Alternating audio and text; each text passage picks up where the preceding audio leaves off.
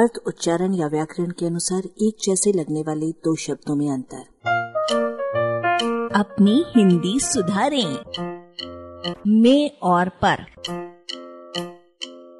संदूक में और संदूक पर, इसमें अंतर है या नहीं? हर व्यक्ति कहेगा कि जरूर है। जब में और पर का अंतर इतना स्पष्ट है तो कुछ लोग इस तरह के गलत प्रयोग क्यों करते हैं? स्टोव में केतली रख दो, चूल्हे में चाय चढ़ा दो, खंबे में चढ़ जाओ, अनुबंध में हस्ताक्षर कर दो, वो साइकिल में बैठ गई, लड़का घोड़े में सवार है, इत्यादि। इन सभी उदाहरणों में के स्थान पर होगा। मोटे तौर पर में अंदर या संपृक्तता का द्योतक है, जबकि पर बाहर, ऊपर या असंपृक्तता दिखाता है।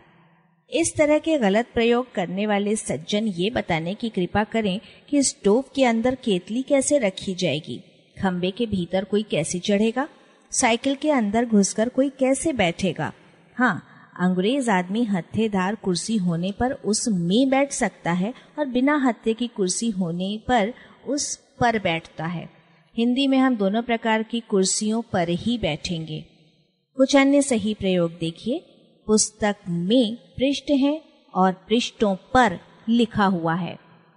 मुझ में कई बुराइयां हैं और मुझ पर मुसीबत आ पड़ी है। फल में पेड़ लगे हैं और पेड़ पर चिड़िया बैठी है। इंजन रेलगाड़ी में लगा है और रेलगाड़ी प्लेटफॉर्म पर खड़ी है।